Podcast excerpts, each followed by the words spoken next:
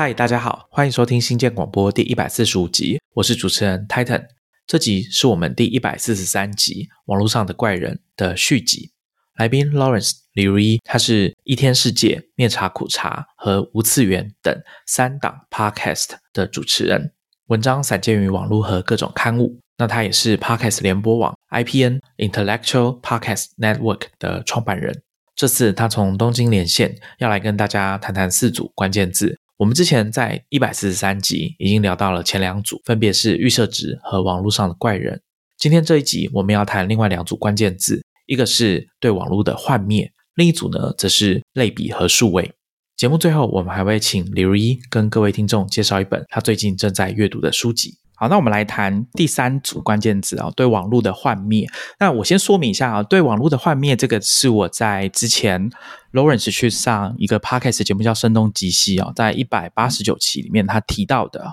就是当时主持人就问他说，过去五年你觉得外界最大的变化跟他自己啊最大变化是什么？那当时我印象蛮深刻，因为这个很好记啊，Lawrence 就说。对外界啊观察到最大变化就是网络的幻灭，那他个人就是对网络的幻灭。那这件事情我觉得很有趣哦，是啊，我先把前面在讲怪人的那一段啊，请 Lawrence 再朗读了一次他写的信。他其实在后面还有一段我没有请他念出来的部分哦，是前面他讲那些话，就是他对一九九零年代末到大约二零一零年。互联网的某种描述，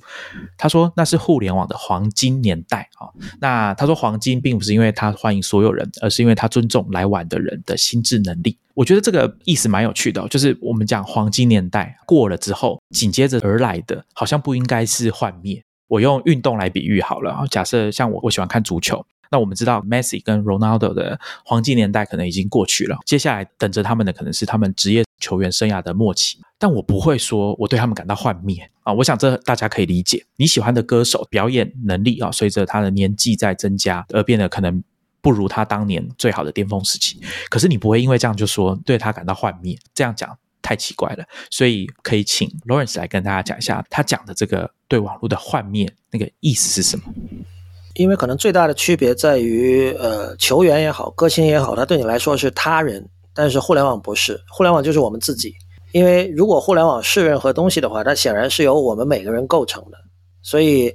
会感到幻灭，肯定是因为自己有有所投入，然后有所期许，然后这些期许没有能够变成现实，所以感到幻灭。其实就是这么简单吧。可能不是每个人都会用这么大的词，但是我觉得同样的感受很多人都有。就像刚才讲的，为什么有人会说让互联网重新变得怎么怎么样，怎么怎么样，对吧？显然是觉得现在有些东西错了，有些东西是有问题的。就我自己而言吧，比如说，就有有人可能知道我以前曾经做过电子书，那这个产品失败了，字节社这个产品失败了。但是我其实从今天回头看的话，你会发现，当年凡是对电子书有一些正面的、美好的想象的公司都没有能够做成。当时也是最大头，今天也是最大头，Kindle。它完全不是一个以电子书的品质著称的这么一家公司，它的强项在别的地方。那相反，当年给人以非常大的想象空间的，像 Pushpop Press 这家公司，就是做那个叫 Our Choice 这个电子书软件的那家公司。后来你会发现，它的主创后来去到了那个 Facebook，做了一款叫 Facebook Paper 的产品。Facebook Paper 后来也被杀死了。对，这我刚才只是随便举了个例子了，但是这样的例子有很多。用粗糙的说法，有理想的、追求精细质感的这些产品，最后都死了，一个个都死了。那么你就会发现，OK，这时候你不得不去往另一个方向想，是不是互联网作为一个媒介、作为一个容器、作为一个载体，它本身就不适合承载这样的东西？我现在倾向于答案就是是的，就互联网应该被视为一个无障碍设备。可能对于有些人来说，我认为三个字很奇怪，因为可能他们从来就是这么看的。但是我们当年不是这么看的。就像刚才讲，当年不会觉得说手写 HTML 上传就是什么了不得的事情，因为这个确实它并不是什么特别难的事。哪怕在今天，大部分的人只要愿意花一点点时间，都可以学会的一件事情。所以当年的互联网，至少在我们的想象里就是这样的，就是可以释放人的潜能。他不会去接受谁谁谁学不会编程这样的一种说法，相反，他是认为谁都可以学任何东西。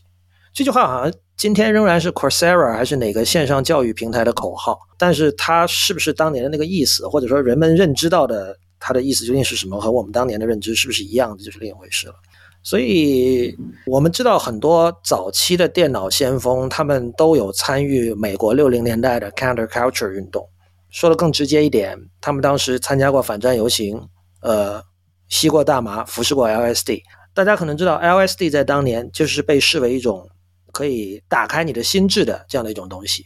这样的人为早期的电脑和互联网奠下了根基。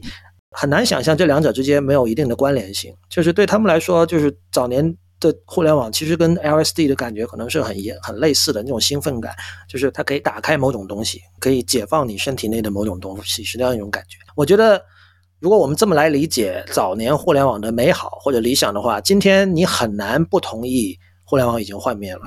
我这样讲起来，感觉还是蛮沉重的。我自己对这件事情的理解跟 Lawrence 有一点方向不太一样。因为刚刚 Lawrence 讲嘛，他说他觉得很有可能到头来，网际网络啊，并不是一个承载他认为比较美好的东西的那种载体，它只能当成是一个无障碍设施。那无障碍设施的意思就是说，这个东西它其实是一种辅助，去试着达到在不需要无障碍设施下可以做到的事情，但是它没有办法做的一模一样，它可以算是一个。补救措施或者是一种字面上的意思嘛，就是协助啊，一种设施，那可以让他做到接近或者是做到一样的事情，但是你没办法说它是完全一样的啊。就像我们我戴眼镜，其实跟大家讲，不怕大家笑，我从小都戴眼镜嘛，就近视，然后直到有一次，那时候应该已经出社会了吧，去佩戴隐形眼镜。我戴完隐形眼镜之后，我就去书店了，我发现一件很神奇的事情，是我拿起来所有的书，那个开本显然都变大。事后发现说啊，这当然是因为眼镜跟隐形眼镜的差别嘛，就是他们对于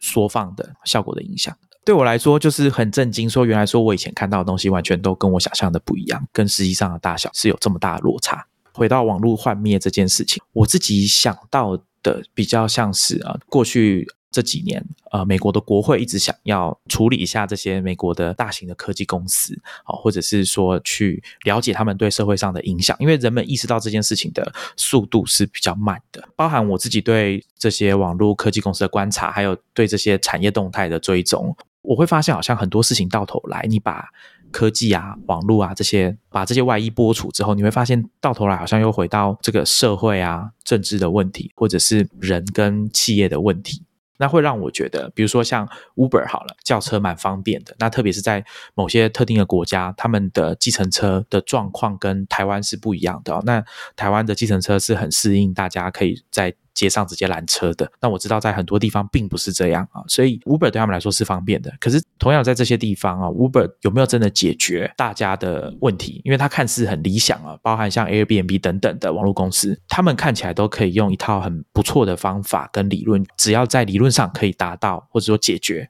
提出一个大家都满意、参与各方都有好处的一个解决方案。像 Spotify，我想也是，他们一直相信，只要使用 Spotify 的人够多。所有在上面发行作品的艺术家、音乐人都可以获得经济上的报酬，而且是合比例足够养家糊口的这种报酬。那实际上我们知道说，距离这个理想还非常远嘛。他们现在的使用者其实已经不少了，已经可能有两亿这么多了吧？好，那其中付费的可能没那么多，再少一些。但是大家看他们的财报，你可以发现啊，其实远远不够。那我们之前跟大家分享过的，像一些音乐人都有。提过一些针对这种制度的不满意的地方。那 Uber 的司机、计程车司机其实也是一样的哦，在他们达到那个理想之前，我觉得要处理起来都像是社会问题跟政治问题等等的。他们跟科技还有网络，我们觉得很新啊，尤其是对更年轻一点的人来说，像我以前啊，就会对这个东西保持着有一种，我觉得现在回过头来看，可能过于正面的态度，我觉得这些东西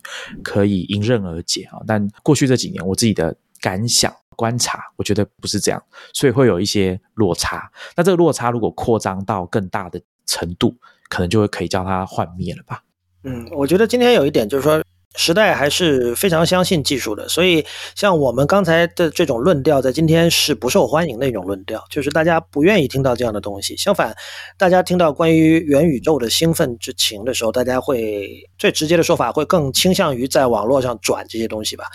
就是这这个是一个。Zeitgeist 是时代风气、时代气息的一部分，所以这个也是也没有什么别的办法。但是我觉得背着时代气息而走，这也是一个以写字和说话为工作的人的一个职业素养吧，在我看来。你在声东击西那一期里面在谈对网络的幻灭啊，这时候其实有讲到一件事情，就是说包含跟我们前面讲有点相关。你说产品在设计上啊，讲究方便啊，能点一下就不要点两下。我听你的意思是说，你对这个方向的走向啊是有些意见的。你会觉得这个背后有什么问题，或者说有什么危险吗？就我之前在 Instagram 发了一张照片，是把两本书放在一起，一本是那个 Neil Postman 的叫《Musing Ourselves to Death》，中文叫《娱乐至死》嘛。另外一本就是叫叫 Don't Make Me Think，是一本关于界面设计的一个书，就是讲作为一个大的原则啦，就是让用户做尽量少的动作，能够完成他们要完成的事情。娱乐至死是一九八四还是八五年出的，然后 Don't Make Me Think 应该是二十一世纪初的时候吧。这不禁让我觉得，就是那二十年究竟发生了什么？因为娱乐至死，其中很重要的一点，他就是在为文字唱赞歌嘛。就是他认为文字作为一种媒介和图像媒介，重点他尤其放在电视这种图像媒介相比，它的优点在哪里？他没有直接对于方便这件事情做出批判，但是它背后肯定是包含其中这一层的。那我无法想象，Postman 如果看到了像现在的这种，就是以 "Don't make me think" 为 motto 的这样的一种设计文化，他会有什么样的想法？从界面设计本身的角度来说，能点一下就不要点两下，其实是刚才我们讲的克制化的一个反面哈，就是你尽量不留选择给用户，然后你通过某种方法让用户相信你所做出的这个预设的选项是最好的。这一点应该说也是苹果所倡导起来的吧。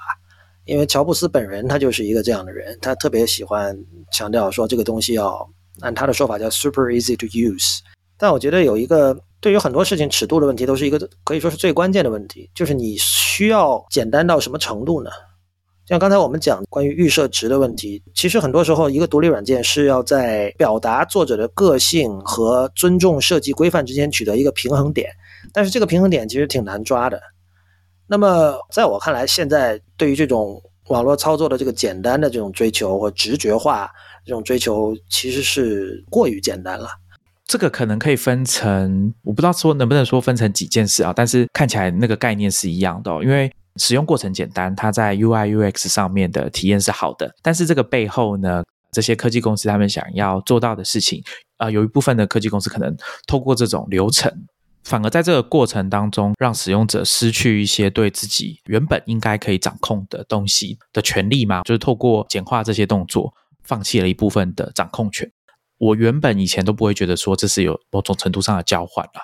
但我现在事后来看，是觉得有一点这种感觉，包含学习的过程，什么事情是可以。我自己做不要那么方便的，像我的话，之前跟大家说，我开始不用 Facebook 的 App 了，就是要用网页直接去看 Facebook 的行动版的网页。那有一些好处跟坏处啊，啊，坏处当然就是比较麻烦，很多设计它并没有做到网页版跟 App 版都一模一样的功能。但是好处不少啊，第一个我就不需要那么常去。使用 Facebook 的 App，那它对我的追踪可能会变得比较少。那另外一个呢是，其实我不知道这个算小事啊。Facebook 它怎么讲呢？我我觉得防备心很高。如果你今天把一篇你看到的好的文章，因为我不知道外国怎么样，但是在台湾蛮多人愿意在 Facebook 上面写长篇的文章，而且是很有见地的文章哦，是很值得一读的。但是缺点就是他们发表的是在 Facebook 上面，所以你要用任何的，比如说 Instapaper 这样 Related 的 App 啊去储存。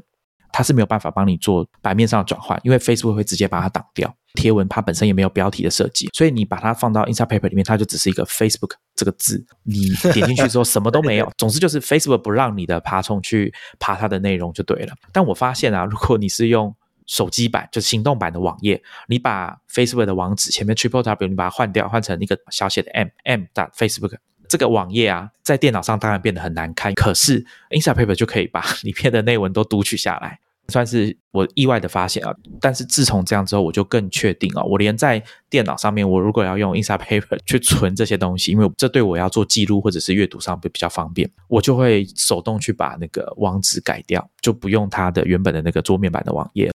所以这算是一种我故意让它变得麻烦一点。的其中一种行为，那我之前在 PTT 上面有看到有使用者，他可能也是我们的听众哦，就他就上去 PTT 的 Mac 版问说，他有一些 CD，他现在想要用外接的光碟机来播放音乐，但是 Mac 上面他想问大家有没有什么软体可以用，那后来他找到解答，就是 VLC 这个开源多媒体的播放软体，它可以播 CD 也可以播 DVD 啊，影片这些。有一个 PTT 的乡民就问他说：“那你干嘛不用直接把光碟的资料转档到电脑里面播档案就好了？这样不是很方便吗？”那他回答也很妙啊，不好意思，我就是想要让这件事情麻烦一点，放光碟进去，光碟机听这样子，就这么简单的答案。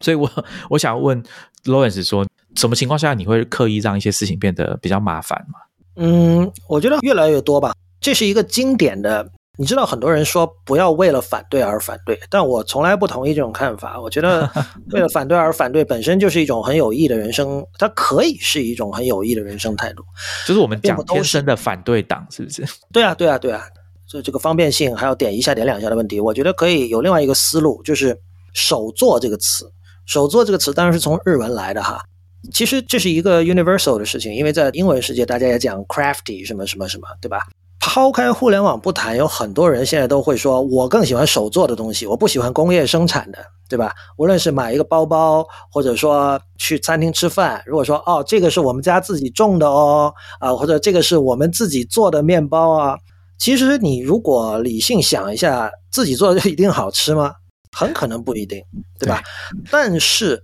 我认为这种非理性的对于手做的。这种偏好其实是值得赞许的，而且可以说这件事情告诉我们，很多思考互联网的人，他走的远远不如这些手作爱好者们前。就是手工劳动对你究竟意味着什么？因为我们刚才很多时候是在讲软件，软件的话呢，有很多东西它是像素，像素它不是实体物，你摸不到一个像素。我们会忘记了点击鼠标或者点击呃 tap 屏幕的次数，这仍然是一种手工劳动。虽然它并不累，不会让你疲劳，但仍然是手工劳动的一部分。手工劳动其实是标志着你作为一个人和整个世界的关系的。我觉得这个相当重要。可以举一个例子，比如说洗碗机。我经常见到这个说法，说啊，我们家最近买了洗碗机，然后生活的幸福指数提高了多少多少。当然，这个说这个话的人可能随口一说了，他并没有想到会有我这么一个闲人来去解读它。但是我听到的时候，我难免会觉得说。难道幸福感这个词不是留给一些更重要的场合的吗？而且，因为在我们家刚好我是负责洗碗的，那我当然不是说每次洗碗都非常开心的去洗，但是很多的时候确实洗碗会让我可以思考一些事情，这就有点像很多人会发现他们一些重要的思考是在洗澡的时候出现的，就是你在做一些无聊的一些劳作的时候，你的大脑其实可以充分的运转，或者这么说吧，就是如果一切的手工劳动像。某一些软件开发者一样都被杀死了，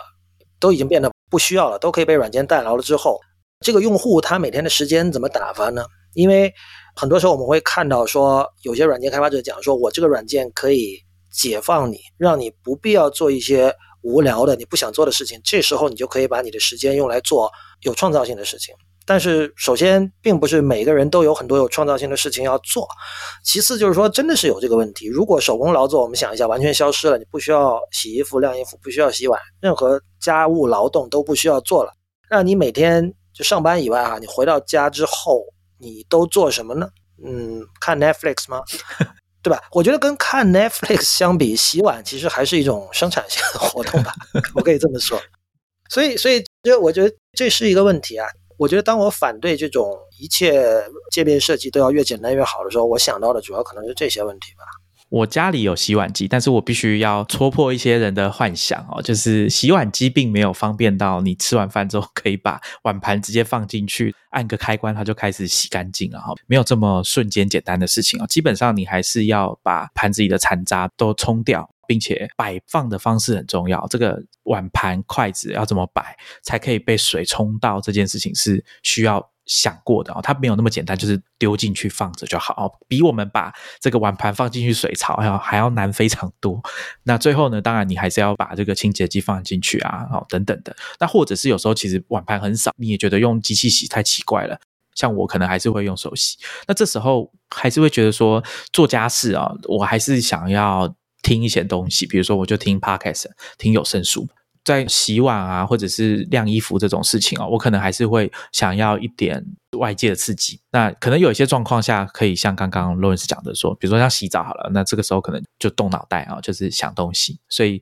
我也还在想说，这个平衡是不是应该多思考，然后少吸收、少看一些东西，有时候说不定会有意想不到的效果。嗯，我我觉得在今天就是说，这劳动对很多人来说，它不是一个生存必须的情况下，其实劳动。可能说更接近一种修行，可以这么说。对啊，我我觉得在今天你生活中有一些，并不是在咀嚼知识，并不是在特定的做些什么事情，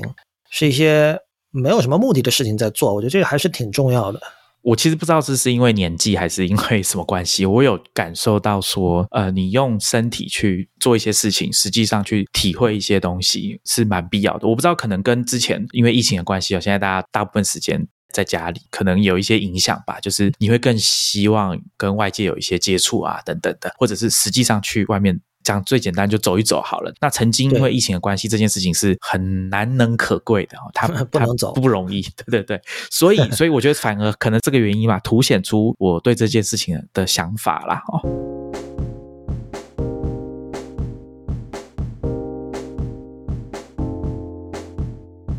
刚刚已经讲到说对网络的幻灭啊，那你在个人的行为上面，你有做出什么调整吗？因为我记得在同一期节目啊，在声东击西那一期，你还是有说你经常去尝试各种新的网站或者是 App，看到有兴趣的，你还是会第一时间去尝试。所以乍听之下好像还是一样嘛。嗯，对，就我还是比一般人用着多得多的 App 和网站。对，因为幻灭毕竟不是死寂嘛，而且我性格上说，我应该算是一个乐观的人，所以我是画面像是第一个 Matrix 死掉了，再建一个这样的感觉。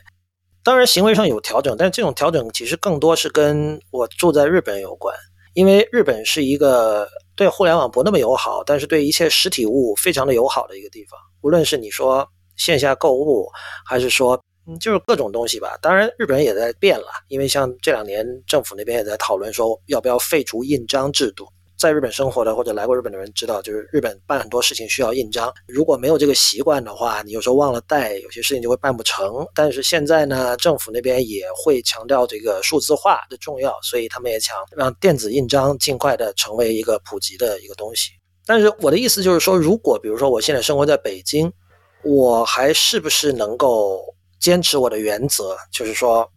少用线上的东西，多用线下的东西。其实这是有实际的困难的，因为我从北京朋友那里听说，就是当然这跟 COVID 确实有关系，但是我觉得哪怕在 COVID 之前，这个现象已经开始出现了，就是线下实体商业机构变得很不景气，因为就是被电商打得落花流水的嘛。所以如果生活在那样的城市的话，还能不能贯彻这样的原则呢？我是不知道的，但是或许会把它当成一个更大的挑战来做，或许会更来劲，也未可知了。但具体的调整，比如说尽可能的少用亚马逊，哪怕我要在网上买东西，我尽量去那个商家的网站，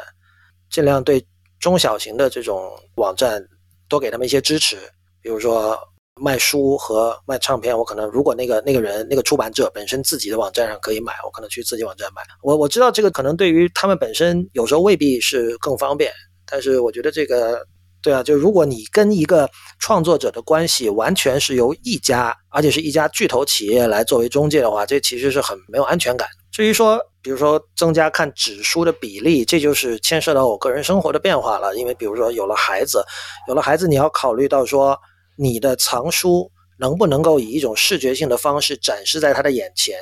你设想一下，就是说，如果你本来没有小孩，然后你买的书全是 Kindle 书，哪怕你有很多很多的书。这些书在你家里是不会出现的。以前我们说，哦，有些什么书香门第的小孩，他从小就周围都是书，所以他会经常拿书来看，所以他养成了好的阅读习惯。但是在一个 Kindle 书香门第里，这是看不见的，对吧？而且你也知道，就是说，OK，比如说我用这个 Kindle for iPad 来看书，你把 iPad 给他，iPad 里可以做任何事情，你怎么知道他是在做什么事情？而且从他的角度看你的话，如果你经常看的是电子书的话。从他的角度看，你只是拿着一个 iPad 在那里玩啊，那你凭什么不让我玩游戏？你也整天拿着一个 iPad 啊？我现在只不过是在做跟你一样的事情。除了我以外，我没有听到别的人从这个角度谈电子书和纸书的区别。但是我觉得，随着第一代网民很多都开始渐渐有了子女之后，我很难想象这不成为一个问题。对我来说，就是极度重要的一个问题。甚至就是说，各种书的比例需要以什么样的方式呈现在他眼前，这都需要考虑。所以这也是一个具体的调整吧。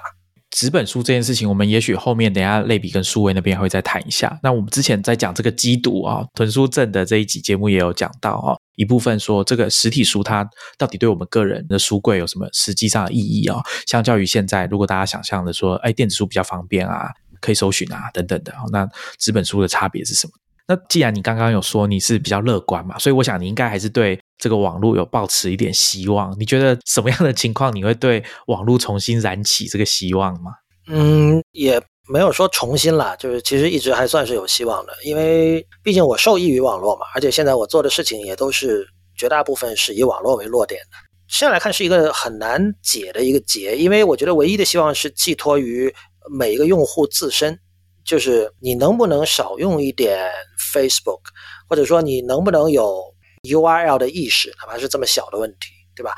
你能不能让自己明白，呃，一篇文章有一个固定的 URL，而且可以随意的传播，对方不需要是要注册了什么东西就能够看到，这一点是很重要的。就诸如此类的这种细小的问题。如果这么说不嫌自大的话，可能就是需要我们这些做播客或者写文章的人不停的来讲、来阐述，或许能够让事情往好的方向推进一小步。我只能这么说。嗯，这个部分我之前有想过，像刚刚跟大家提的 Facebook 的 URL，我必须要手动去改。那我有一些朋友，他们甚至已经删除自己的 Facebook 账号了，所以很多贴文，像我刚刚说的，哎，不错的文章，我想要分享啊，他们会跟我说 Facebook 不给他们看啊，因为。要求他们要登录等等的，所以他们就看不到。另外一个是之前，因为我在跟同事说，哎，我要找李如一来录音哦，很很期待跟他们分享我们要讲的内容。我们的另外一位主持人栗子就跟我分享一本书啊，叫《活得像一句废话》，是台湾的作家张慧晶以前写的。因为栗子是张慧晶的书迷啊，那这本书很特别哦，它是张慧晶在一九九九年那时候写的专栏的文章，然后在二零零一年的时候集结出版。他就是到处去。网络上面逛，然后看到有趣的网站，跟大家分享。所以他会在书里面附上网址。我在收集这本书的资料的时候，我就发现，大概在二零零七年的时候，有一些网友啊，在自己的部落格里面想要回去看一下这些网站还在不在。那当然不用我说，大家都知道嘛。现在应该很多都不见，都四零四啊，甚至。张慧晶自己在写这本书的时候，他也有讲啊，说很多一九九九年写的文章，到他二零零一年要出版的时候，他要整理书稿，已经有一些网站在那个时候就已经看不到了，才隔两年而已。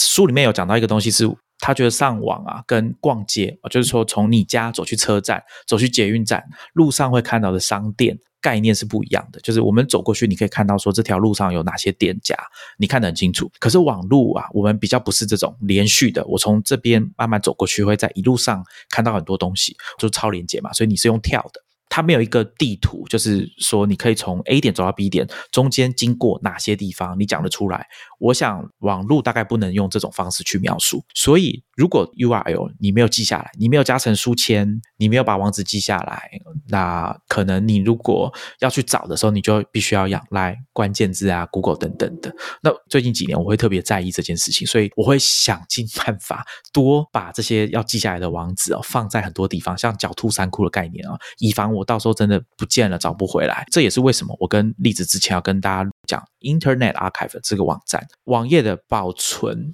跟网络它的这个样子啊，我觉得是。包含我觉得以前自己对这件事情都太觉得太轻忽，就觉得说啊东西就在那边，它应该不会不见，因为我们会觉得说电子的东西要复制是很容易的，但是实物上有很多困难重重的地方啊，甚至你的网站你的域名没有付钱，你没有意思要终止它的营运，你域名万万一忘了付钱过期之后，你的网站也会消失，这很可怕。嗯。还有对于视觉，就是说我们看不看得到这些网站跟生活中，我觉得这个也是可以拿来做一个联想啊。刚刚罗伊斯讲的东西让我想到这个。好，那接下来我们来谈最后一组关键字啊，类比跟数位。那为什么当初要请 Lawrence 来谈呢？一方面当然是他之前前面有提到实体物啊，纸本书，我之前其实都有注意到他在谈这件事啊。那另外一个是我在听他的 Podcast 啊，一天世界的时候，有听到他介绍过一本书。我之前在节目上有跟大家介绍，就是算是音乐人跟作家嘛，Damon Kukowski 他写的啊一本书叫《The New Analog: Listening and Reconnecting in a Digital World》。它的标题啊，新类比，我不知道可不可以粗略的这样翻译啊。那里面其实在讲说，数位讯号，我们讲讯号跟杂讯这种，我们讲讯噪比的决定权啊，掌控在工程师、掌控在设计产品的人手上。那对一般人他的影响是什么？那他用这种角度来带大家来重新想一下，说我们现在生活的这个数位的环境里面，我们在去掉杂讯的时候，是不是不小心也把一些很重要的东西也给放弃掉了？就像我们在讲说。在倒那个水啊，不小心把婴儿也倒掉的这种概念呢。书中讲到一个东西，我觉得很有趣，就是他在开头应该是这本书的说明书里面就有提到说，墨菲的摩尔定律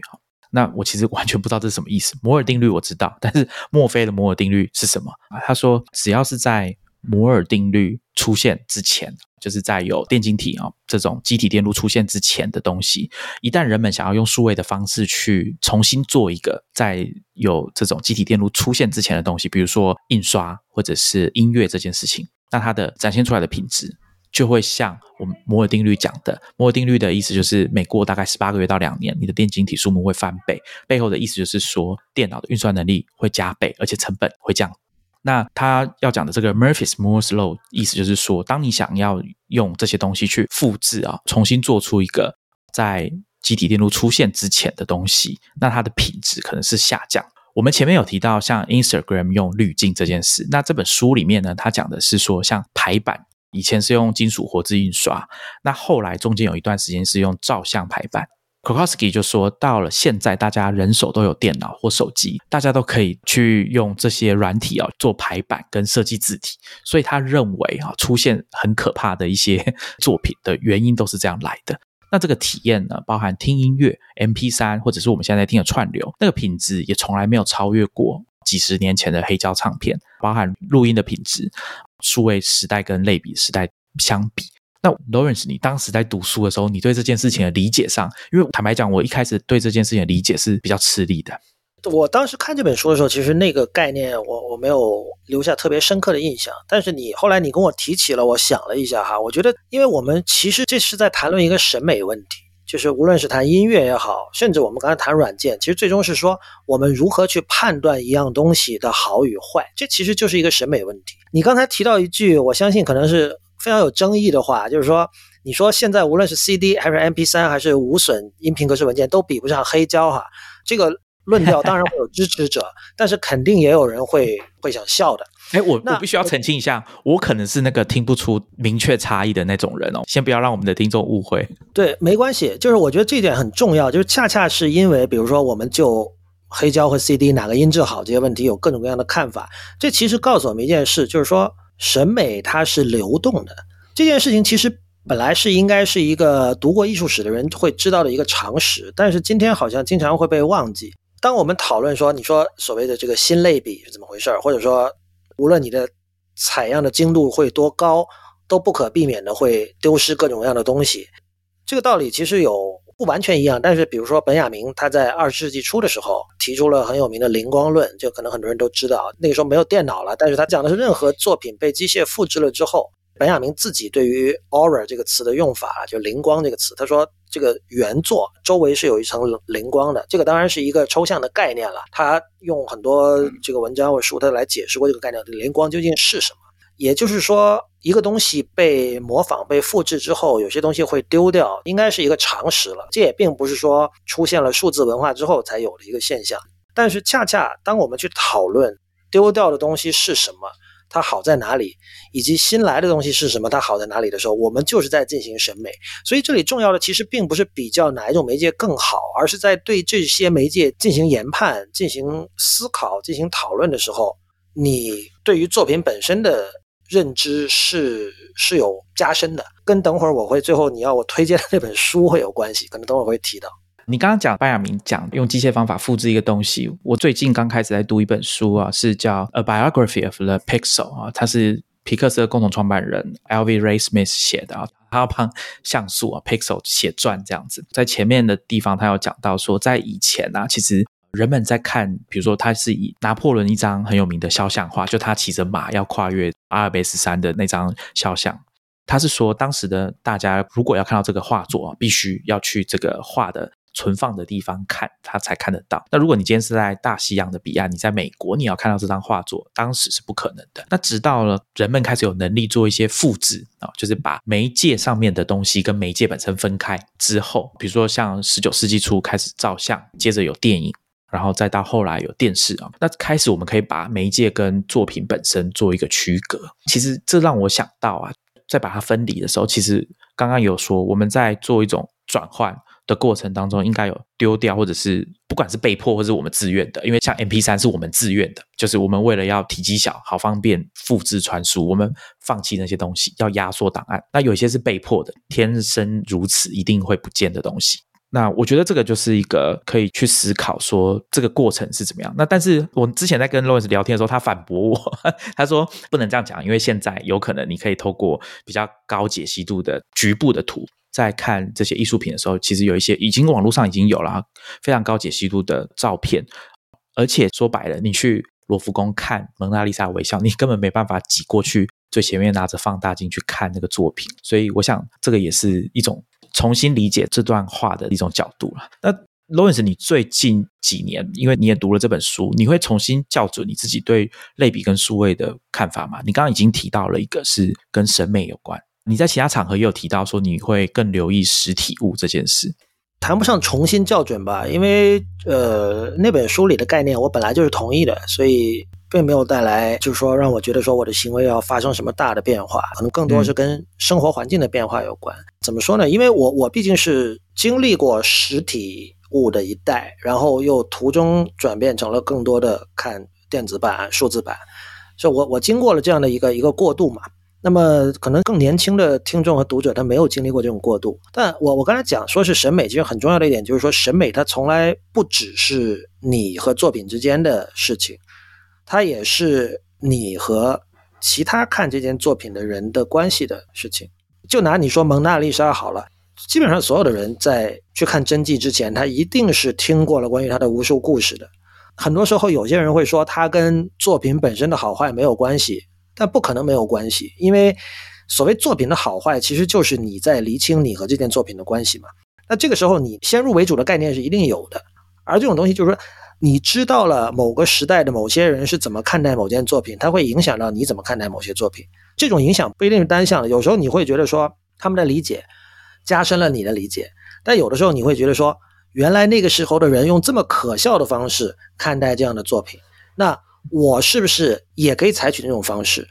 这有很多很多种可能，所以这就是我想讲说，审美并不只是说从技术层面剖析一件作品怎么好，或者说。你从情感上感受到了什么？这些都是重要的，但是尤其在今天，这不是唯一重要的。刚刚 Lawrence 有提到他在家里要摆纸本书嘛？因为有小孩，他必须要思考这件事情。我的话，对于纸本书，我最近一段时间有一个想法，就是纸本书跟电子书，包含我们之前在书柜那一集有跟大家提到，就是我自己最近两年比较常阅读电子书之后，我有意识到一种问题，是我面对自己的实体书柜，然后看着这个书背啊、书封，好把这些书抽出来。然后摊开，在看的这个过程当中，脑海里的那个状态跟面对电子书的时候，我觉得不太一样。就电子书，我不管是用 iPhone 或者是外接一幕二十几寸，或者是 Kindle 的 Reader 这种电子书阅读器，我在阅读的过程中，我还是觉得很卡，就是我没办法快速的翻阅这个东西，或者是参照，或者是同时比对的方式，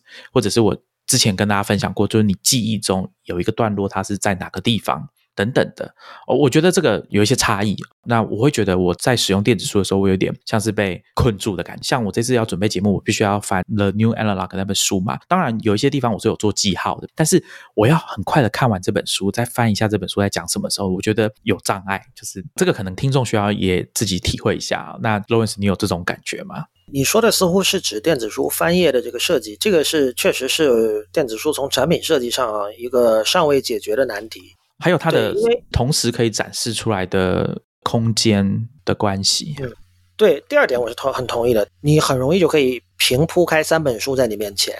但是并不是每个人，我想大多数人都不会有三个 Kindle，就除非就是说以前第一代、第二代、第三代就不算哈，就是你同时有有有在积极使用三个 Kindle 人应该是不多的。所以跟这跟刚才你提到视觉性是有关的，就是电脑屏幕其实是一个很有限的空间。它一方面是无限的，因为你可以随时调另一层上来，但是它可以同时让你看到的空间和你在实体物的世界里可以同时看到空间是差太远了。这一点我觉得也是相当重要的。从小的层面说，它对于你进行比对阅读，比如说两本书之间的对比阅读，你要反复的在两本书之前跳，那显然电子书是没有那么方便的。如果说两本书可能还可能的话，再多几本的话就更加成问题。但是更重要的还是一个，像刚才您的那位同事提到的，走出家门，走过一条街道的这个比喻，我觉得非常重要。这其实是一个拓扑结构的问题，就是你走过一条街道，你首先你会不经意的路过一些东西，而你并不是为了路过那些东西而经过它的，你是为了比如走去车站或者什么，但是你你遇到它了，但是在电脑上这种漫步的感觉。这又跟本雅明好像联系到 到一起了。这个这个所谓城市漫游者嘛，城市漫游者的这种感觉，这个跟所谓网上冲浪好像其实是相当不同的一种体验。虽然网上冲浪也会经常从一个点漫无目的的跳到另外一个点，哪怕今天我们在读维基百科的时候也经常有这样的感觉，但是或许还像之前说的，因为今天有太多的线下东西被搬到了网上。这也导致有很多日常的世俗的事情，你也在网上做。那这些事情一定是有明确的指向性的，它不再是一个漫步的一种状态。也包括你之前讲的演算法现在的这种呃无比强大的对我们的网上行为的影响，所有这些东西都是相关的吧？讲到街道，又让我想到说，我们之前我跟 C 君跟大家聊这个叫 Magic Link 啊，就是以前 General Magic 这家公司他们在 iPhone 前想要做一个 iPhone 的这样的一家公司。他们在做软体设计的时候，就是用街道拿来比喻他们的软体的界面哦，应该要长什么样子？它就是一条街道，然后上面可能有一家店，上面它代表的就是其中一个功能。那我觉得这个可能以前的人也曾经想要试图把这个东西搬到电脑里面，用这种方式去呈现啊。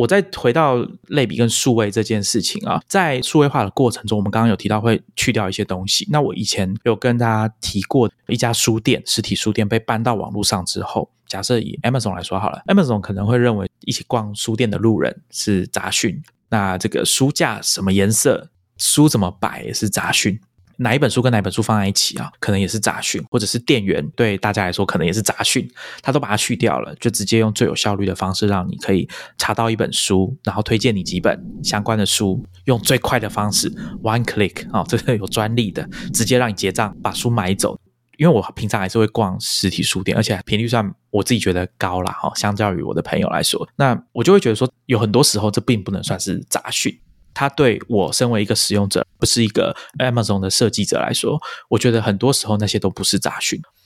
Louis，你会觉得说工程师在做这件事情，或者说设计网站的人在做这件事情，它是必要之恶吗？还是说其实应该有更好的方法？嗯，我想不出有更好的方法，因为整个工程师的思维其实就是一个消除杂讯、一个提高信噪比的思维。因为从最基本的层面来说，增加信噪比是增加他们的工作量。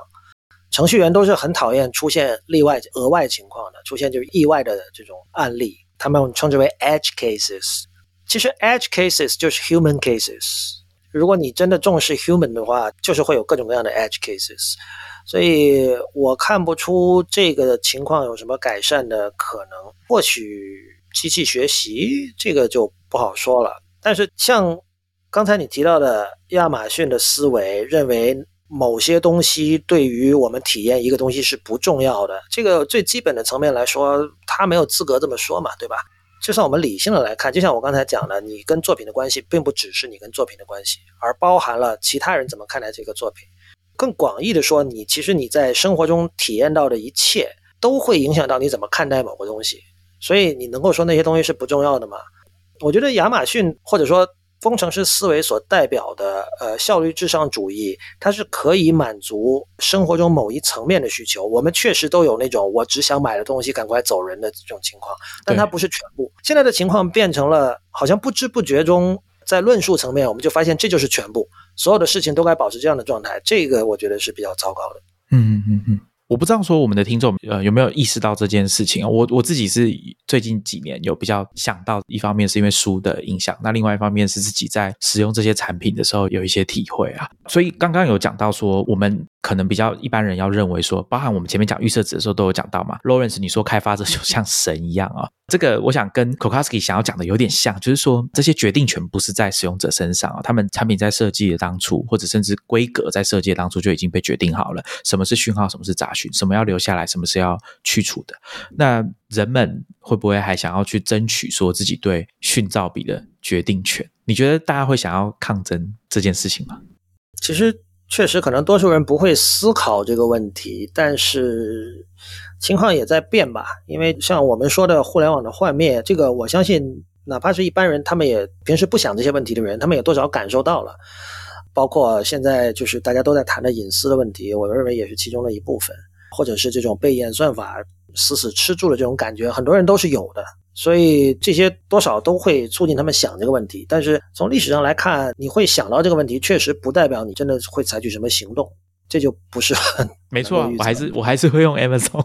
是啊，讲到抗争或抵抗，我我想要跟大家分享，我们之前讲 Uber Eats 的时候，其实也有讲到说，个人的抵抗有时候是。不见得会有什么影响，因为它真正深层的原因可能是发生在我们讲结构上面好了。就像我刚刚讲，使用 Facebook，我相信对很多在科技媒体或者说在媒体工作的朋友来说。他是不能放弃 Facebook，因为他的消息来源，甚至他的认识的人、采访的对象，就是在 Facebook 上面，他根本没有权利选择放弃。好，那当然更不用讲我们社群的编辑，或者是你要做一些行销工作的人，我们没有本钱去承担那个后果，就是我拒绝使用。以我们的不管你要说阶级，或者是你的状态，好了，很多时候你是没有办法承受这个结果，所以到头来这个问题要解决方式，可能就不见得是个人的抵抗，可以这样讲吗？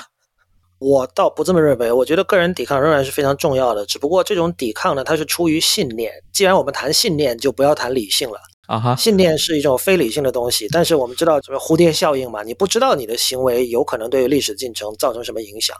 那么，我觉得反抗很多时候确实就是这么回事儿。你当然不知道你一定能赢，但是你仍然要做，这个才是真正的反抗吧。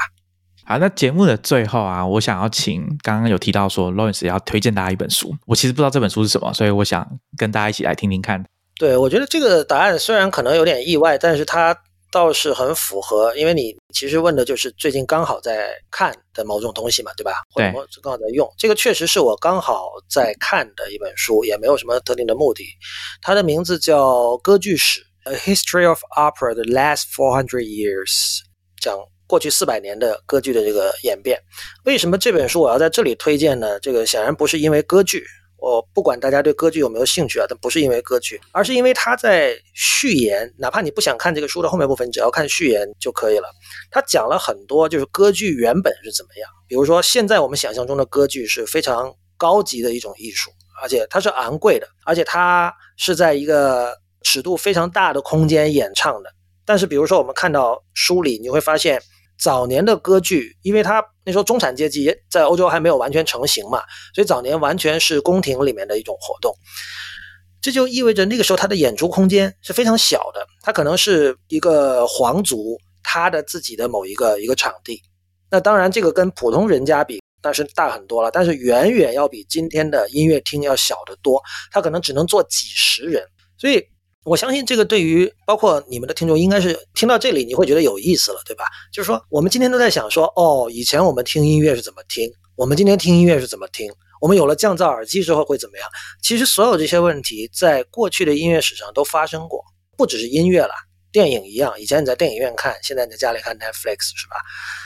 所有这些东西，它对于你，它对于这个媒介，对于这种艺术门类本身会产生什么样的影响？包括后来到了。十七世纪、十八世纪开始，这欧洲中产阶级开始成型了。那歌剧表演变成了它的这个商业性增加了，要面临普罗大众了。这个会直接影响作曲家他的创作方向，同时他的歌唱的方式也要发生改变，因为他要在更大的场所去唱，他需要有更大的声量才能够传递到后面，传到后排的听众。